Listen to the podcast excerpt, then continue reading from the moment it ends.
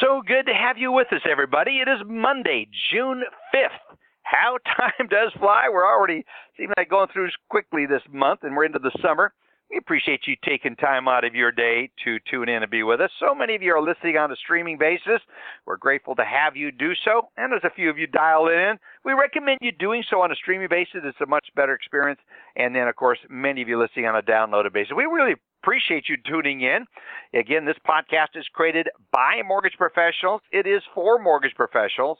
And we're grateful to have you as our listener. Our commitment is to bring you timely information in an audio format that you can listen to anytime and anywhere. Hope you will encourage others to do that by forwarding the link to this program on to your friends and associates. Very important. Last week's podcast that was pre-recorded because we were doing, you know, many of you know, mom had passed away, 92 and a half years old, and lived a long, full life, went strong right up to the end, then fell asleep and and uh, passed in her sleep. I mean, we all be so fortunate, but we had her funeral and memorial service, and so we were not able to make the program last week. So we pre-recorded it. We had Jeff Sellers on, who is the president and founder of Emergency Management Solutions. He talked about something that's very important, especially when you look at the headlines of what's going on. Did you see the headlines? My boss is dead, five killed, as a disgruntled ex-worker opens fire in an Orlando business. You don't think that'll happen in our business. We're pretty civilized, us mortgage bankers, at least we think we are, but the stress levels go up through the roof. So last week we had on the program Jeff talk about how you need to have an operating or EOP, emergency operating procedures. You think, gosh, I, even doing that, I was thinking, do we really need this? We're we're such a civil group here in the mortgage industry. Well, you know what? As the pressures come on, as the world gets wrapping tighter and tighter, I think it's important to have this. But it wasn't just about active shooter situations, it was a lot more. What's interesting is that podcast from last week was the most downloaded podcast of anything we've done thus far this year. So there's some great content in there. Encourage you to listen to it. Now this week, I am so excited. Of course, I, several people said you're excited about every time you have a new guest on, Dave. Well, I'm excited about today's guest. We have Dr. Debra Jasper, founder and CEO of Mindset Digital. She has a PhD in storytelling, as well. She has a little bit more than that. But wow, she was a keynote speaker at the Great River Conference that we had up in Memphis. It's where Great Rivers is where four other states come together and they have their, their the surrounding states in that area come together and have their conferences at the same time. They share a facility, so they each have their own independent state conference, but then they come together for the main session. So they're able to bring in and draw a bigger crowd and draw in the really solid speakers like Debra. I can't wait to tell you the story. The reason you're going want to stay tuned is in today's world, it's no longer getting your message out. We have all these options to get our message out, but it's getting your message in. Did you know that you have seven to eight seconds to connect with your audience? If you don't do it, it used to be you had a much longer period of time. It's getting shorter and shorter and shorter. So, how do you do that? Well, that's what we're going to be talking about in the Hot Topic segment. Appreciate you being here with us. I want to say a special thank you to our sponsors. Arch MI, the creator of the innovative RateStar program, man, are they doing well right now? That RateStar app is just something that's so powerful. I encourage you to check it out. Also, Motivity Solutions with providing real-time reporting, dashboards, and scorecards. Don't know how anyone runs a business without knowing they have a real-time information what's going on in their business. Motivity Solutions. KPI of the week will be coming up here in just a little bit. Simplifile, real-time electronic communication exchange. Glad to have them here. Uh, Nancy Alley was a guest of our program while I was at the secondary conference. Go back and listen to that podcast, as well as D&H is moving your world forward. I want to recognize Nina Church Adams, who is the head of all marketing for D&H. She was named as the Rising Star for 2017, one of the leaders in our industry, but also just one female executive that is coming up in the mortgage industry, and Housing Wire recognized her as the Rising Star for 2017. So go catch that article and read it. Anyway, a lot going on with D&H with the merger of Misys, and D&H and Misys were acquired by Vista. And if that's an interesting story, you want to read an interesting story, go on and listen to the videos, the YouTube videos of the CEO and the founder of Vista, V-I-S-T-A, that acquired both these companies, merging them. I'm telling you, this is a company you're going to want to be paying attention to, D&H. And they're going to be rebranding themselves. Misys, D&H, coming out with a new brand, new name, new everything, soon to be announced. But I tell you, good thing. We're glad to have them continue with their sponsorship. Also, and finally, I want to say a special thank you to Alice, Andy, Joe, as well as Sam for taking time out of their busy days to add to the content of this program. There's no immediate uh, MBA conferences coming up. We always like to give you a word on that, but of course, you can go to the website that our good friend Sam Garcia has, and he's got every event known to man. Two things I want to call your attention to is we have the Motivity Solutions User Conference coming up June 19th and that's coming up here just in a short time. And we also then have the Mortgage Collaborative coming up. That is August 20th through the 23rd. It's going to be in Nashville. Mortgage Collaborative Summer Conference. You'll hear more about that as we get further into the program. Check out all the MBA conferences at Sam's site as well as going to the MBA website at conferences and educations, and while there, sign up for the Mortgage Action Alliance. All right, let's take a look at what's going on in the markets. I've got the MBS Quoteline website up here. I have it on my app, mobile app. I look at this thing constantly. It's a great website, and we have Joe Farr. Joe, good to have you here, friend. Oh, good to be here. Not a lot going on, really. We opened lower kind of giving back some of maybe the gains that we saw on Friday, but uh, have recovered a little bit. We're still down a little bit on the day, but uh, it's only 3:30 seconds at the time. The economic data that came out this morning had very little effect. It was uh, both the ISM Services Index and factory orders came in pretty much as expected. An interesting note came out of the Middle East where a number of Middle Eastern countries has cut off diplomatic relations with Qatar over I Qatar's supporting of terrorism. Yeah, and you know, it wasn't didn't create a flight to, to safety or anything, but it is interesting that maybe these countries are following up on what President Trump had asked them to do, which was to begin to take care of some of this on their own and some yeah, terrorism issues. I saw that as an encouraging so, sign. Really, it does add to the instability though, and got to keep your eye on that. So, looking at last week, Dave, we had a a, a, really a pretty good week. Not a huge move higher in MBS, lower in, in mortgage rates, but we did drop to the lowest rates of the year so far, actually going back to just uh, before the election. So that's nice to see. And that was pretty much driven by a couple factors. One was inflation's low core PCE on an annualized basis fell to 1.5%. It had been 1.8%. I think that was December and January, and then it has fallen yeah, since then down to 1.5. And so it's kind of moving in the wrong direction from what the Fed has wanted to do. But interesting to note that the likelihood of a Fed rate increase at, at the June 15 meeting yeah. is yeah. over 90%. So, you know, the inflation levels were low, and that was good for mortgage rates. And then on Friday, the jobs report was not really very good. Uh, 168,000 new jobs when 185 were expected. Now, that's not a big miss, but then they took away another 66,000 jobs from prior months. So, all in all, it was a pretty big miss on the number of jobs.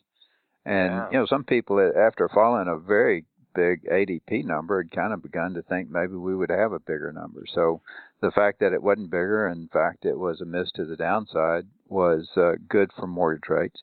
It also didn't hurt mortgage rates that there was no wage inflation. The wages met expectations. The unemployment rate did drop to the lowest level since 2001, but it, it did so because of a loss of people leaving the workforce. So, as you would expect, MBS prices improved somewhat on that labor market data. The other data that came out last week was generally weaker than expected. You know, there too would support improving mortgage rates, but didn't see a lot of reaction specifically to these events. But consumer confidence fell a little more than expected. Pending home sales fell when an increase was expected. Same for construction spending, and then the ISM manufacturing came in just below expectations. So, despite all this, as I mentioned, the Fed uh, has, I think, as of today, it's a 95% expectation for Probably, a rate hike yeah. at, in June. Yeah. And then uh, looking at the week ahead, uh, there's not a lot of economic data. In fact, really, the only economic data to pay attention to is JOLTS tomorrow. It comes uh-huh. out at 10 o'clock. But then there's several non-economic things that all happen on Thursday that you might want to pay attention to. One is the ECB meeting. Uh, no change in policies expected. You know, could get guidance as to what might happen in the near future. The other is uh, another election in the United Kingdom. It's a parliamentary election, and the issue here is how much support is Prime Minister Theresa May going to get from voters in support of her party? There's an expectation right. that she may not get enough to have a, a majority. And any of these signals are signals that make negotiating uh, economic agreements with European Union and Brexit that much more difficult. So that election will get a little attention on Thursday. And then the other thing is former FBI Director Comey's uh, scheduled to testify before the Senate Intelligence Committee on Thursday. And testimony, which was a little bit uh, of a surprise, and it starts at 10 o'clock Eastern Time. So it will gather a great deal of attention on Thursday morning lots of potential in things that could have an impact. It's going to be interesting because of the about the British election in light of the terrorist attack that happened there this weekend. Just and my daughter's going to be there. Well, We're texting my daughter; she's in Vienna right now, Tracy was in Prague. Oh, wow. She's going. She's in Vienna. And then she's spending, you know, four days in Paris and five days in London. So what do you do with that? So anyway, it'll be interesting though to see what happens with all of that. Joe, I appreciate you being here. Got a great website. I love the mobile app, Joe. It's great stuff. And for you listeners that are trying to figure out how to get connected with this, stay tuned. We've got an ad that uh, talks about specifically that. Joe, thanks so much. We'll be right back with a Les Parker's update in just a moment. Looking for that competitive edge? MBS Quoteline delivers live market coverage for originators. Get up to the minute mortgage market news and analysis as events occur. Get MBS prices as trades happen. Straight to your computer, email, cell phone, or PDA. Know in advance when your investors will reprice. Make better lock float decisions and increase your income. Be the expert your clients expect and know what's moving interest rates right now, tomorrow, and beyond. MBS Quoteline, delivering live market coverage for originators. Learn more about MBS Quoteline today at mbsquoteline.com. mbsquoteline.com. 646-716-4972. The Lykken on Lending Show is back. Here is your host, David Lykken. So good to have you with us, everybody. Each week we have Les Parker of Loan Logics give us an update on what he sees and a macro picture of what's going on economically. And he always sets it to a music parody, so it's always entertaining as well as informative. So, with that, Les Parker, take it away. Thanks, Dave. This is Market Logics Live, sponsored by Loan Logics. We used to say ball shine. It's better than flatline. It's better than short time. Not sure better than gain. In the midst of political uncertainty, some investors see opportunity. Think Goldman buying Venezuelan bonds for 31 cents on the dollar. The global economy needs much more opportunistic investing before health is restored. Volatility is like an EEG, a tool to record brain activity. Implied volatility anticipates future activity. In the U.S., it is low, and that is yuck. Of course, there are those that love yuck. One person's yuck is someone else's yum yum. Declining volatility tells us investors don't like Brussels sprouts topped with garlic. These views are my own. Go to loanlogics.com to subscribe to my daily newsletter.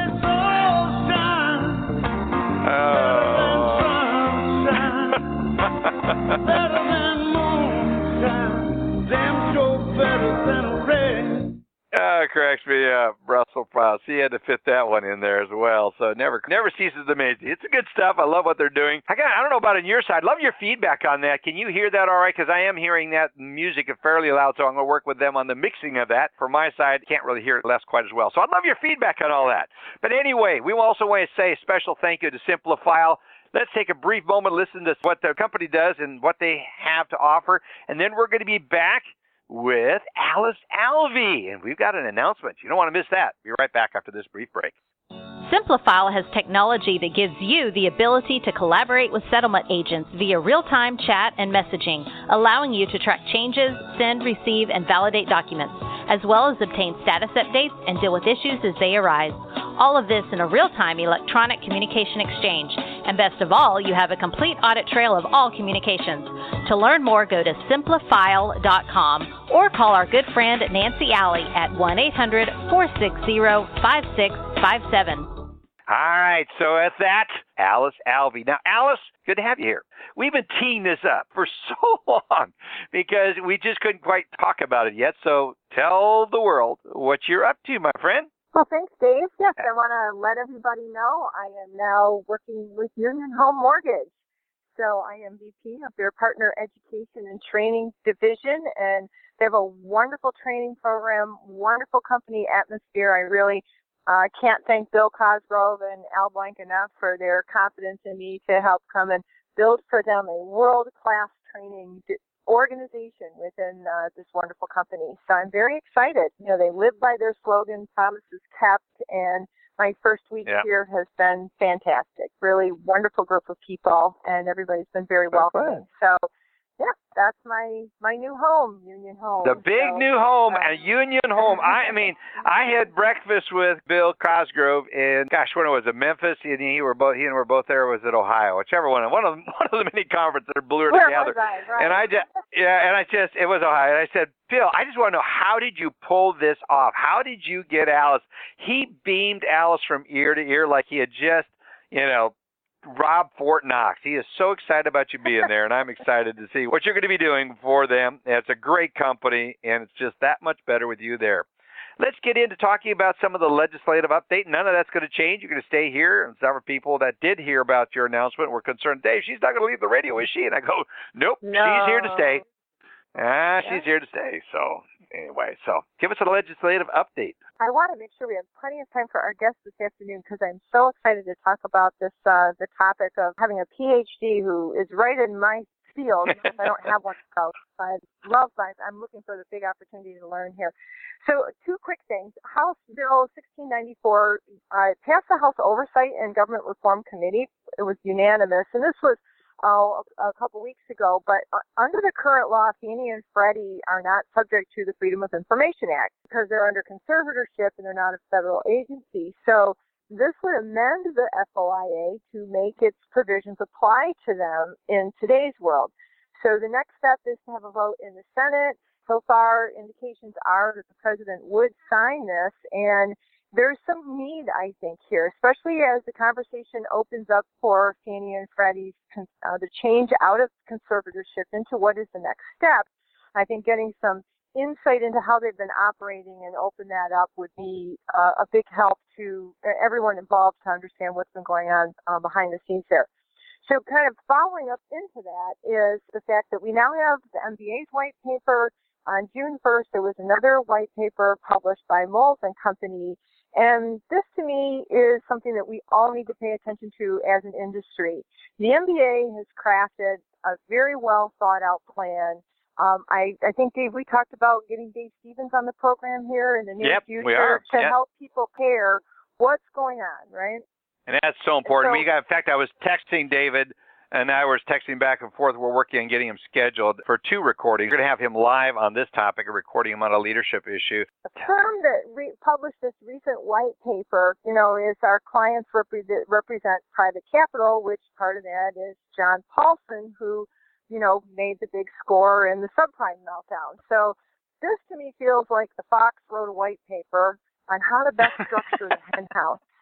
And they got a great idea. They think, you know, here is a wonderful plan. We'll invest a bunch of money, taxpayers. This is going to look beautiful. We're going to structure this chicken coop to look the best way you can, and we're going to put in a back door because back doors are great. Chickens love running in and For out. foxes. Gonna- For foxes. right. It's great for foxes. We they don't need a fence. We don't need any guardrails or fencing. So the, this this particular white paper uh, presents essentially uh, an approach that would not require Congress. It would be that the Treasury essentially takes its own action to make the stock available and basically sell off and capitalize Fannie and Freddie. The plan that MBA proposes does go through proper channels. Make sure Congress is involved. Uh, make sure we walk through changing this charter. Set up a better process to have a fund, put in the right level of backstops for uh, any kind of emergency like what we experienced, you know, back during the meltdown. So I really stress to everyone here that they take the time to pay attention to this issue. It is now on the table, right? We've said for years, oh, they're going to never get to it. It is here. It is time for its discussion, and we have to support what the MBA has as a plan to make sure that our livelihood and our business is uh, has a long and healthy future, and we don't end up with um, private capital really taking control over this and and not taking the opportunity to set up Fannie and Freddie with the proper structure and boundaries and allow other guarantors into the program, right? Uh, why not? We could use Yeah. some uh, diversity into this. So uh, there's my opinionated piece for where we're at right now. I think what would be helpful at Stevens on the program would be to get a real true comparison um, between the various plans and where Keeping Sisters headed next. So time for everyone to pay attention to GSE reform. It is on the table and getting lots of It attention, is. and we our congressmen. Yes. Yeah, in fact, when it was back for the secondary conference, I got invited on Fox to talk about that and got to go live on set with them, which is always fun when I'm back there. And it's really obvious. This is, I mean, Mnuchin is definitely serious about this. This is going to happen. Some things are changing, and we've got to participate. If you go listen to the podcast where we had Ari Karen on a few weeks ago, search for Ari Karen in the podcast because we talked about this very thing and about how who is in the room is Jamie Dimon and how they are really having a voice in this. And there's some language that's coming up in some of the regulation that is very critical. You want to pay attention to this, folks. Independent mortgage bankers need to know what's going on and get involved. Alice, good to have you with us, and so glad for Union Home and you. This will be a great future and a great opportunity for you. So glad that glad to have you here. Thank you. You bet. All right, so let's go out and uh, we're going to get a word from the Mortgage Collaborative. We got that conference coming up. So without further ado, let's head on over to the Mortgage Collaborative. Be right back. The Mortgage Collaborative was founded by former chairman of the MBA, John Robbins and David Kittle, and leaders at the forefront of the diversity movement in the real estate industry, Jim Park and Gary Acosta. The Mortgage Collaborative is the nation's only independent cooperative. The collaborative provides its members the opportunity to meet and form meaningful relationships with top mortgage professionals and leaders in our industry. In a relationship driven business such as ours, often who you know is as important as what you know. To learn more, go to mortgagecollaborative.com or call Rich Swerbinsky at 440-552-0691. The power of the network. So good to have you with us, everyone. That is a great conference that's coming up. Hope to see you there. Let's talk to Sam Garcia of Mortgage Daily. Great website with a lot of great content and some great data. Sam, good to have you with us, friend. Hello, David. Good to be. I'll hurry through some stuff. I got some good headlines for us. Uh, let's just move right into the employment report. The Bureau of Labor Statistics reported Friday that there were 334,200 non-bank employees in the mortgage business.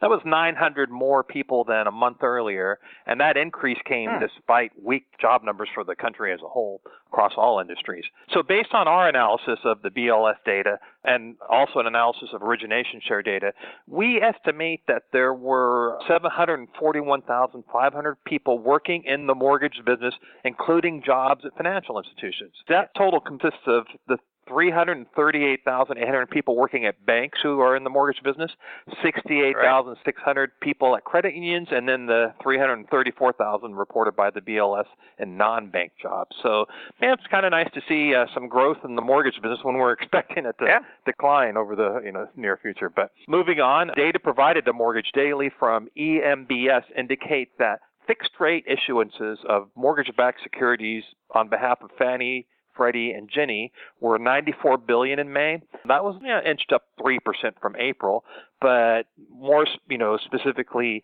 issuance retreated 16% from the same month last year. So we saw a pretty not too super sizable but a significant drop in uh, year over year MBS issuance by the agency. Last week the banking regulators issued an interagency advisory on the availability of appraisers. The advisory was issued in response to concerns over the limited availability of state certified and licensed appraisers, especially in rural areas. So the regulators said banks and credit unions can use out of state appraisers who obtain a temporary practice permit in their state. And they'll also Okay. allow a temporary waiver of some requirements. So a little bit easier for them to get some appraisers to do the work while there there seems to be somewhat of an appraisal shortage in some of those rural areas. Last week our mortgage market index sank 25% from a week earlier. That index is an indicator of uh, upcoming mortgage originations based on open close rate lock volume. And that sharp drop really just reflected the Memorial Day holiday. But, you know, while we don't apply seasonal adjustments um, on a year over year basis, business sank 27%. That is more significant, you know, obviously, because it compares this Right. year's Memorial Day week with last year's Memorial Day week, apples to apples. Interesting news come out of Wells Fargo. They issued a statement last week, Wells Fargo Home Mortgage, indicating that the head of retail mortgage sales and two subordinate executives are no longer with the company. Stepping in to take over the unit was Liz Bryant, who was promoted from head of home lending. I don't know why those three executives were let go or what happened, and if anybody does know, it'd be great to hear from them get some more insight on that. But uh, that's uh, our biggest mortgage company in the country, you know, with its retail uh, head management there yeah. on the production side, you know, making some that's some big changes. So Home Point Financial announced last week that it completed its acquisition of Stonegate Mortgage. The deal was first announced in January, and at one point, as you know, Stonegate was among the rapidly growing publicly traded non-bank yes. mortgage bankers. So it was quite a rise and fall, um, of course, as we've seen over Walter and also at Ocwen. So uh, it was funny how those non-banks came in and they looked like they were going to really make some headway, but kind of weakening a little bit lately. Fannie Mae reported that it had a 1.07% single family delinquency rate, 90 day delinquency in April. That was the lowest rate since January 2008. So Fannie keeps making some progress on that performance. A report was recently issued entitled Restoring Safety and Soundness to the GSEs. And, and, that report calls for the preservation of the current GSE structure while increasing capital levels. It has the Treasury Department retaining all 266 billion it has received and since conservatorship. But the Mortgage Bankers Association, you know, was pretty skeptical about it. David Stevens, the CEO of MBA, he noted that the proposal is clearly self-serving and designed to confuse unsuspecting innocent taxpayers into supporting a plan that is intended to line the pockets of hedge funds who invested in Fannie and Freddie. The report was authored by a company called Moelis and Company, and what MBA said that is Moelis and Company's clients include Paulson and Company and Blackstone GSO Capital Partners, both GSE investors. So really skeptical of that report. One other thing I wanted to bring up there was, just so many articles I wanted to cover, but um, this last one I'll just mention. Ocwen filed a lawsuit against Fidelity Information Services, and Fidelity, which you know handled independent review work that was required in a settlement with the state of California with Ocwen, is accused by Ocwen of overbilling it fraudulently for its services. I mean, some huge numbers that they're accusing Fidelity of, you know, just uh, uh, being pretty uh, sloppy, we'll say, about uh, what they threw in the bills. But anyway, uh, those are some of those our biggest headlines over this last week. Again, there was there was a lot more. It was kind of a busy week from a news standpoint, but uh, that's it. Well, there's lots of good information in your website. I love it. I think you do a great job, and encourage our listeners to check it out. MortgageDaily.com or give Sam a call at 214 521 1300 or Sam Garcia at mortgagedaily.com. He does respond to his emails. That's a good thing. Seeing as we have communications coming up as a topic here later on, I can't wait. So you do a great job, Sam. Thanks so much for being a part of this. Really do. Thank you for letting me. I appreciate it. It's an honor, man.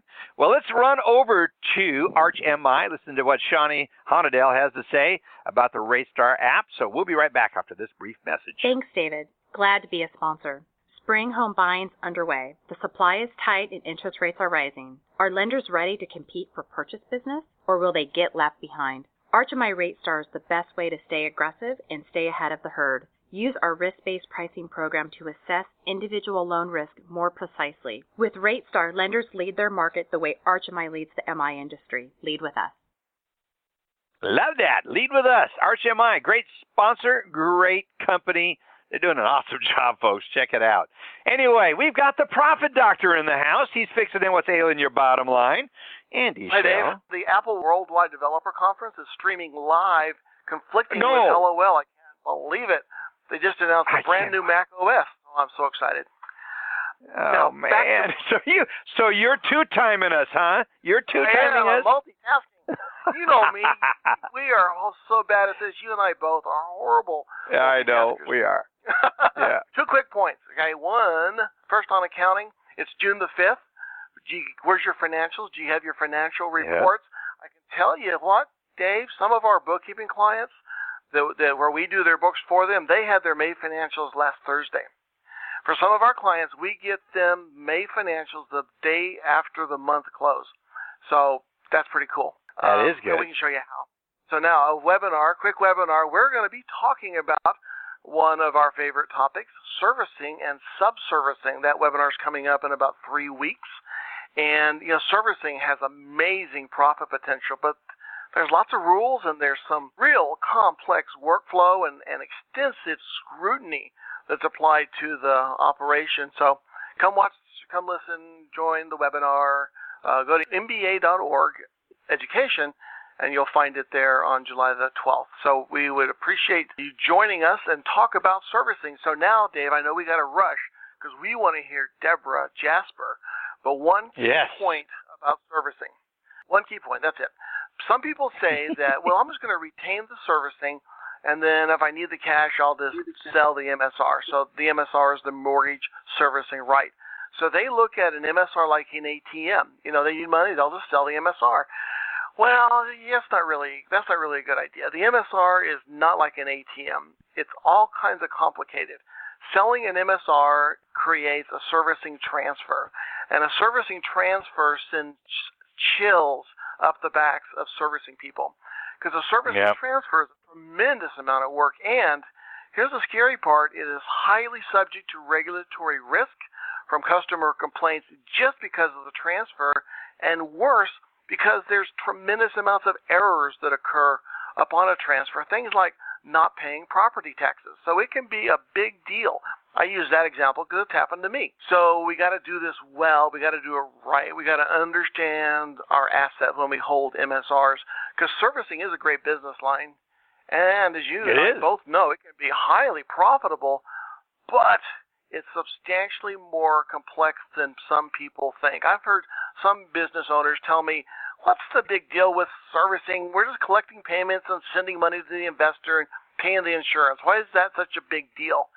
Well, I'll tell you, you know, one time when you have an uh, MBS schedule schedule servicing and you have to do the advance payment and all of a sudden your cash for payroll's gone, you know, you'll think twice about if servicing's complicated or not. There's so much to it that it's important to learn everything about our business. Servicing is an important part. It is. Very good. And I tell you, that webinar is going to be good. I've heard people talking about it already, Andy. So encourage our listeners that are interested in this topic, and they all should be, to check it out. Good stuff. Appreciate it so much. Have a wonderful. Well, I can't wait for Mac, your participation. I have, the, I, I have the Worldwide Developer Conference on pause so that we can listen to Debra with my. okay, so I'm glad to know you're going to participate because I, I mean, I know you. You're a smart guy, so you like talk. Smart guys like talking to smart people, and Debra is one smart lady. So we're going to have her on next, right after a word from our sponsor, Motivity Solutions. Here's the KPI of the week, Key Performance Indicator of the week, folks. Stay tuned. We'll be right back after a word from John Mayneal of Motivity Solutions. Thank you, David, very much. Great to be here as always. And this week we have another underwriting focused key performance indicator, and the KPI is average resubmits per file. This single measurement can not only help lenders develop consistency in underwriting and optimize departmental processes, it can also guide business users to examine contributing tasks in processing that affect this number. KPIs in practice, and you might say by definition, are constantly on display and updated in near real time, making it much easier to pinpoint however many friction points may be combining to produce a given effect, like number of resubmissions, which can also vary by product type, another aspect that the KPI can uncover, demonstrating once again that what gets measured gets results. And with that, Dave, I will turn it back to you. Thanks very much again. So good. Thank you. Check it out, folks, over there at motivitysolutions.com. Motivitysolutions.com or call them at 303 721 9000. Well, we've been talking about her all day having her come on the podcast, and we have her here now with us. Debra Jasper, good to have you joining us. Dr. Debra Jasper, no, so good to have you here. Thanks so much. Great to be joining the show. I was so impressed. For those that do not know of you, you're getting to be well known. You speak a lot in our industry. And for those that are planning events, I encourage you to get a hold of Debra to speak at your event. I spoke with her at the Great Rivers Conference in Memphis, and it was really amazing. Uh, and we'll tell you about that in just a minute. Her passion is for visual storytelling. She does an amazing job about it, and uh, continuous learning as an international keynote speaker. That's where she and I both were keynote speakers at this last conference. She specializes in helping business leaders take advantage of the new digital platforms to reach larger audience and build deeper connections. Man, and you got to stay tuned. Pay attention. Get your note paper out. Also, she's smart. She has two degrees from journalism and a PhD in educational policy and leadership from Ohio State University. Is that a good school, Alice? Now that you're living there, now is Ohio State? I'm just teasing. It's an excellent college. Go Bucks. Excellent university. yeah, yeah, exactly. We we're we're UTer fans now. My daughter goes to Baylor, so we, we you know we they're their nemesis sometimes when it comes to football. We won't go there. Anyway, she has done award-winning investigative in journalism, and Debra has spent a decade covering presidential campaigns and politics. We're not going to get into politics because I want to introduce you to. Now, let me tell you how the context of how I met Debra. So I never heard of her, saw the intro, thought it was great. So I'm preparing to speak later on that afternoon. So I went to the presentation. First one right out of the gate. You know, normally, I don't know what you plan for a slide. For an hour presentation, she used over 365 slides. I'm going, how does someone do that and convey something so effectively? And it's the key to storytelling. She did an amazing job. After I listened to her, I was so glad I was not the next speaker in line. I felt so sorry for the guy that went up with the traditional PowerPoint with uh, bullets. And I, I ran to my room. I missed the next two speakers. I ran to my room, ripped apart my side deck. I worked for the next two hours redoing it to try to get it close to the many things that we're going to be talking about here. So, folks, we're thrilled to have you here. And I talked about the, at the opening today's challenge is no longer connected with people. We've got the blogs, the Twitter, the Instagrams, and the social media sites. The real challenge is for all of us is getting our message in. How do you engage people? So let's get into that topic. Welcome to the podcast. So glad to have you here. Thanks so much. I want to, yeah, I want to talk about, you know, during the keynote speaker, you talked a lot about the power of informal, and I want to get into that. Why should mortgage professionals, or any profession for that matter, adopt a more informal formal business approach? Well, you know, David, I often say that uh, casual does not mean careless. So we're not talking about being a careless uh, writer or dressing carelessly or any of that, but increasingly we're just living in a more informal age. A real aha for me was the Chicago Tribune when they first got on Twitter. The first year they had around 157,000 followers to their formal Twitter account, but then they had a funny Twitter account with a uh, a guy in a funny newspaper hat, and he had 750,000 views in the first or wow. followers in the first year. And it really is because people tune into the informal. I'm uh, working on a blog post right now called "Why Your Business Suit May Be Costing You Business." We're just all why your business suit. oh wow! you know, you don't see people. I was talking to a CEO the other day who said his tie company was going out of business you don't see people wearing ties as much anymore. I was meeting with the CEO of a major bank this morning, and he, no one in the room had on a tie, and um, our chief client officer did, and they were kidding him about it a little bit. So you are seeing people move to a more informal approach, whether that's how you dress or how you write or even how you talk. We tune into the informal. So we say write like you talk. Uh, we don't, and at Mindset Digital, we don't let folks say per your request because we would never say that in real time. And you really have to get to the point, you know, so we have to get rid of our jargon and our big words and we just don't have time to tune into that yeah. anymore. I'm chuckling. That That's what I was just saying. One of the things you chuckled about is that you know, you mortgage bankers could really work on making this a little bit simpler because you were listening to all the acronyms we have. But isn't there That's a right. downside to informality that I mean, we're we're stuffy mortgage bankers. We're dealing with the most important real estate transaction or financial transaction of anyone's life. And I'm wondering, is there an expectation? What's the downside if okay. there is? Well, first, if you're working with high net wealth clients, studies show that the fewer, the higher the net wealth, the fewer words they want to see. You know, on average, we get mm-hmm. 147 emails a day coming at us. And of course, executives often have three or 400 emails a day. We just can't get to them all.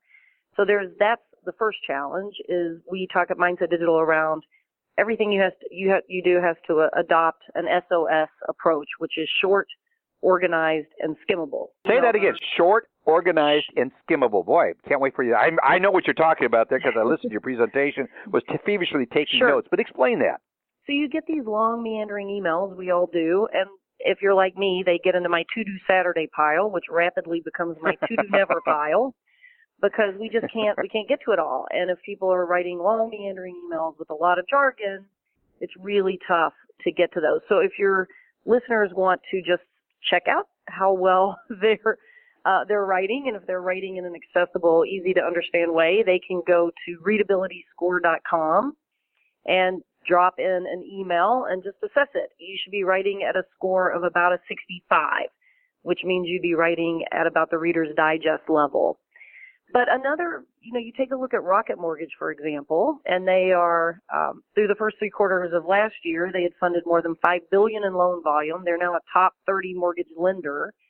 Uh, the data is pretty amazing if you think about where they are. They have a new account every 34 seconds and a new application every nine minutes gets completed. Amazing. Yes, it is amazing. But you think about if you look at their ads, they have an ad that they uh, put up on YouTube that's around how simple and how easy and how accessible it is to call in and get a mortgage and how friendly and how informal. And they had 14,000 views on that YouTube video in the first minute that they posted it. So we are looking. Are you serious? We, we Did you say want, that? Did, yeah. How can you have 14,000 views in one minute? That's that's yeah, amazing. I know. And it's because people are looking, you know, it's about building deeper relationships. And we do not build deep relationships with stuffy, formal language that makes us feel like we don't know you. We build relationships with people that we feel are like us. And I always say in the real world, no one says, let's get a cohort together and go to the movies. we just don't talk that way. so we have yep. to stop writing that way and we have to stop connecting that way. It's a really good point in your presentation you talked about that. And i think the key is writing at a did you say what like what grade level? When you said reader's digest i mean yeah, it's writing sure. at a level that was much lower than i thought. I thought that was a bit surprising. Well third grade level is the only level that has a higher than 50% response rate. Now here's what people will say to me. So debra what you're telling me is, is we have to dumb it down. No, what I'm telling you is that you have to break it down it's not that we don't want to tune in, but we have not only so many emails coming at us a day, we check our phones on average a couple of hundred times a day. You know, we're constantly glancing at our phone. We see 5,000 brand images a day. And that, so we just, we have to become skimmers and scanners. You know, we, because you just can't possibly, we're in information overload. We all feel it. And that's why your content, if you really, really want to get your client's attention, it's it's more critical than ever to write and present with clarity and impact. And increasingly, that's highly visual in your presentation. As you mentioned, my one-hour keynotes have about 365, 370 slides. Blew me and away. Short, Blew me organized, and skimmable in uh, your emails. Now, I know lots of folks are sitting around going, "There's no way I can do 300 slides." And here's the good news: I think in banking and in the financial space overall, the bar is kind of low uh, in the presentation arena. I don't mean that in such a bad way, but it does mean that if you add percent more visuals to your current presentations, you can really stand out and become a much yeah. more compelling speaker. Well, I got so many compliments after I after we ripped apart my slide deck and followed so many of the pointers. I still didn't get to any close to the number. I didn't have the time but I have really picked up on some tips. And so Alice, I met Alice doing a presentation. She's so dynamic and animated as a presenter. And Andy and I met her when we were there at a conference. It's a funny story. Many people have listened to it, so I won't repeat that. But Alice, I want to invite you to come in here, especially with all the training you do, and uh, get your initial thoughts on this. Then I'll run around to Joe and Andy, and then we're going to continue on. I want to get into social media after we talk about that. So, Alice, some of your thoughts. Well, thanks, Dave, and thank you, Debra. I I love what you're saying. It's just so important to be able to feel like you can reach that audience, right? That's what we all want to do, especially the sales folks. So, and I don't want to step on the thunder, Dave, for social, but that was what my question was. Was it seems okay. like uh, the more socialization you can have with the topic, the more people will engage and remember it. So can you talk a little bit about the recommendations you make you, you have for everyone here on socializing that communication and education at the same time? Or definitely, I definitely think that we, we can't leave today without talking about the power of a social presence. So it's not, you know, one of the reasons that I was able to give more than 50 talks last year in five countries, and I, I mean, I spoke all over the world. I was, I spoke at the Budapest Parliament last year. I spoke in Cabo. I've um, given worked in Ukraine. The, one of the big reasons for that is I have a fully optimized LinkedIn presence. So 43% of us will look at your LinkedIn profile 15 minutes before we interview with you, you know, so it's huge for recruiters. But increasingly, we're looking at your LinkedIn profile before we even decide whether to take a meeting with you. So I think for those of us who are in sales, it's increasingly critical not just to uh, write and present with clarity and impact, but to have a digital presence that shows that you're personable, you're friendly, professional, and also friendly, right? So, so often people will say professional but friendly. I say no, professional and friendly. So when you think about LinkedIn alone, and it is the world's most powerful professional network. So if I was recommending one channel, it's definitely LinkedIn. We've done, we do LinkedIn makeovers for folks. We've done, uh, done these makeovers for hundreds of executives.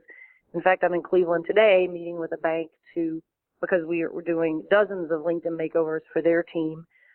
And it means that if I was interviewing you for your LinkedIn profile, I'd say, don't tell me what you do, tell me what you love about what you do because every your online presence really has to reflect your passion for the work that you do every day and it isn't your passion for your career it's your passion for how you're helping your clients so you really have to start your social presence with how you help others that's why people want to tune in is that a, is that helpful in thinking through your social presence Yes, yes, and I, and just that you know um, being able to reach out to folks and have some kind of back and forth communication in that socialization. So LinkedIn being, I'm going to tell you, you know, like you said, I'm going to help you.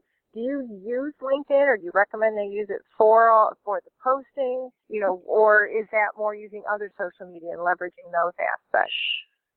Sure. So we recommend LinkedIn as our first recommendation. And of course, we do a lot of work with FINRA reps and with others. So we they have to check with their compliance teams and what they're allowed to do.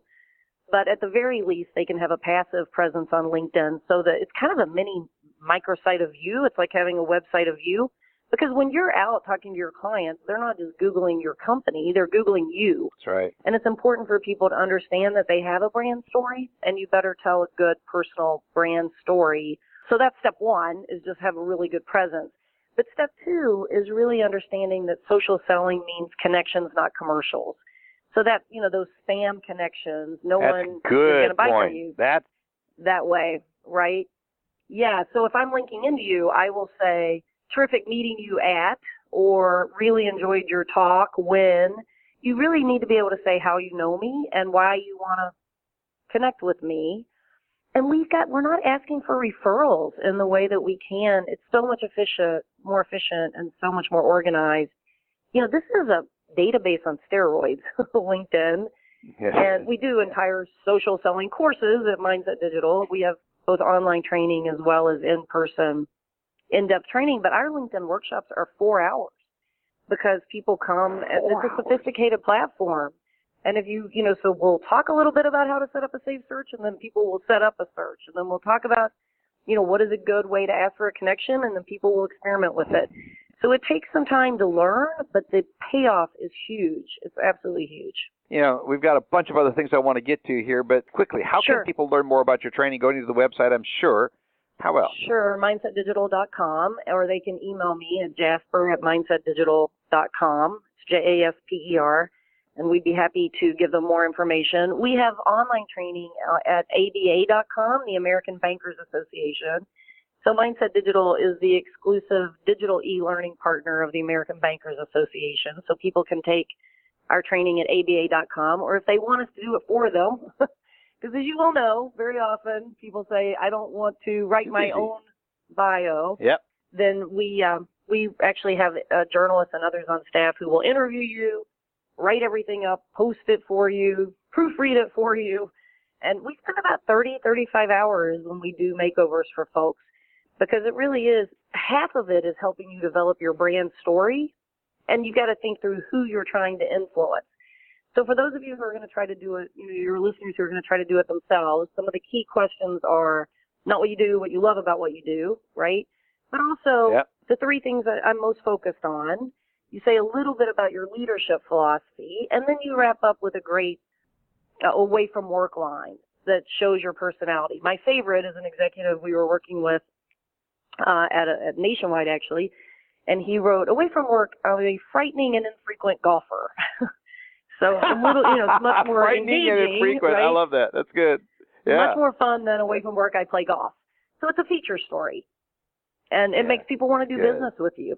I think that's so good. That's so good. Joe, I want to make sure we get time to get your questions in here. Any comments, thoughts? You know, you get them interested with the how'd you describe it? Short and simple, and you know, SOS. point. Yeah, short, Yeah. organized, and Yeah. skimmable. What do you do next? What's the what's the best way to get them? Great because question. there's a lot of things out there that that need more than short just to do it as to what it is. So, uh, uh, Yeah, what's that's the a great next step? question.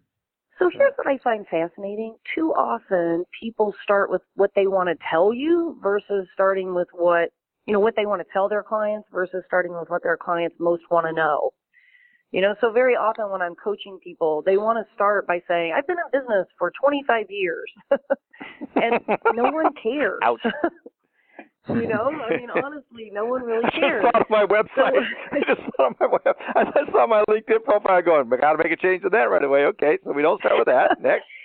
But and actually, studies show that people don't want you to start with what's in it for you. They want you. The lead has to be what's in it for me. That's why I say your brand story has to be around how you help your clients, because we're so busy that, and it can't be a resume. It really has to be here's how we help you, here's what we can do for you, and here's why we're passionate about the work we do.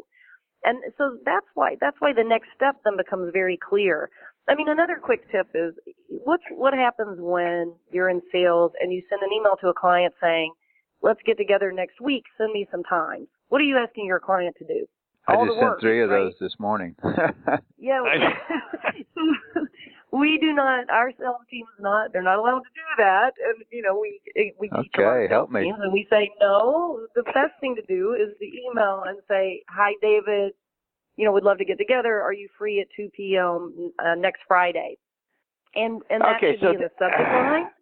So clear call to action, right? Ah. And you have to pull that apart in a with a bullet point. So if I'm skimming it on my phone, I recognize you're asking me for something. So SOS is step one. Step two, and this is critical, is ARC, which is what is your clear call to action? What is your clear recommendation if you're making a recommendation? And then your context, that should be at the bottom of the email. So if I want to go deeper, I can. But if I really want to know what your critical point is, it's up high and easy for me to recognize. Now, folks, you Yeah, get a good. little bit of a flavor of why I was so excited to have Debra on the program today. It was, it was when she was talking. Everyone had pens and paper. I looked around the room, Debra. I've never seen at a mortgage banking event so many people taking notes. It's like, first of all, they, their mouth drops open, and then they're going like, "Oh my God, oh my gosh, I got to change that, I got to change that," and then then they go like, "Oh, I better write this down because there's 365 slides coming at you, and there's data, and it's rich stuff." So, talking about rich and a lot of data, let's go over to Andy Schell. Andy. hey, Dave. Thanks, Debra, for being on the show. Wow.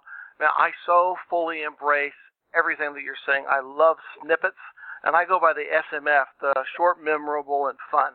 I love little little dweebs. But here's the challenge that I face, and I'm interested to get your insight. I teach advanced accounting to CPA firms. So don't Joe and I both are. CPAs. So so it's like uh, you know the they look good. We're all the financial statements look good, or the financial statements presented below in all material in all material respects present fairly the financial condition.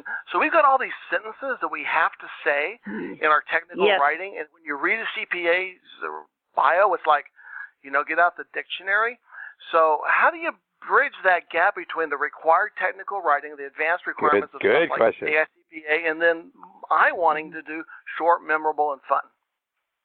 Sure, and I love this question. So we work with a lot of compliance officers and a lot of legal teams.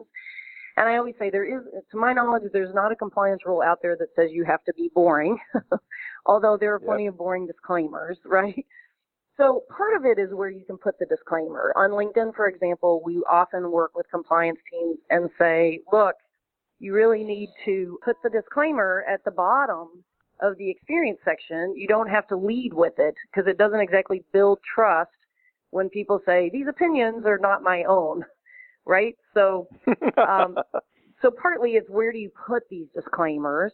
We work with a lot of CFOs and we really help them understand when we do, we helped a guy, a, a major organization the other day, we helped their CFO redesign his presentation for investors.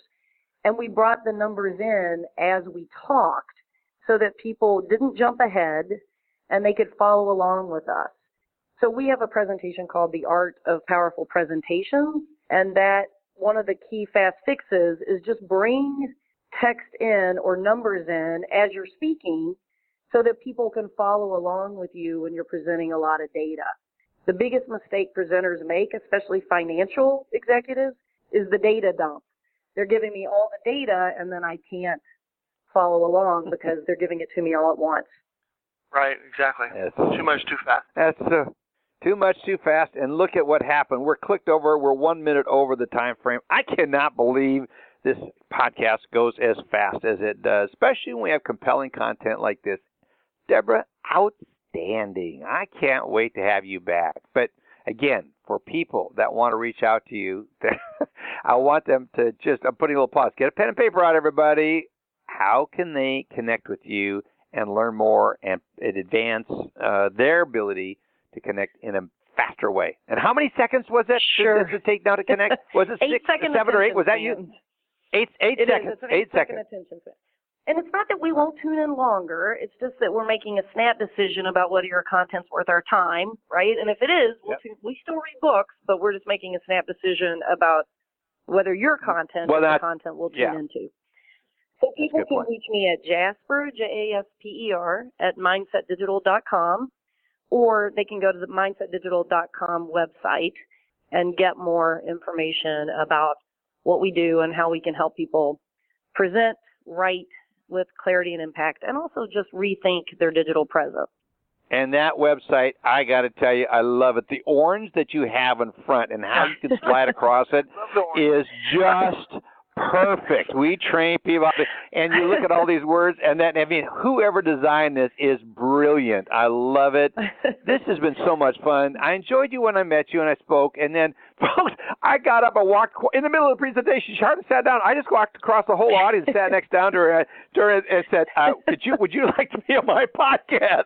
And uh, that's how You're much great. I'm excited about it. Yeah, it was really fun to have you there, meet you then, and have you here. Now, we definitely want to have you back and talk more about uh, your um, what you, what you can do to help companies because I don't think there's anything more important right now is how do we connect with people and do so meaningfully. So thank you Tom for taking time to join us here today, Debra, and we really do appreciate it. Thanks so much, everyone. Really appreciate being on the show. Hope to talk to you soon. Get get a hold of Debra, everybody. You want to work in your LinkedIn profile? You want to? I, that's the first thing I go to. That's such an important important point that Debra made. First thing I check out when someone wants to connect with me is if they're on LinkedIn, number one. If there's a picture there, number two. And what does it say about them? And I've got a lot of work to do on my own. So anyway, next week got another exciting program we've got coming on. We've got Alex, and I'm not going to try to pronounce his last name because I didn't write it down phonetically, and it's a slap. But he's the founder and CEO of Sales Boomerang. He discusses how to build the relationship between the lender and the borrower. And you're not going to want to miss that podcast, especially as interest rates might be going up that Joe's talking about and other things that are happening. Very interesting. Alex, and it's Kuchin, or whatever it is, founder, and CEO of Sales Boomerang. Check it out. Be back here next week. Appreciate you telling others about the podcast. Check us out on Twitter, Facebook, LinkedIn. I've got to work on the LinkedIn page and the Lincoln on podcast. We're about ready to release our new website. It'll be released this week. Check it out. Appreciate you being here, everybody. Have a great week and look forward to having you back here next week.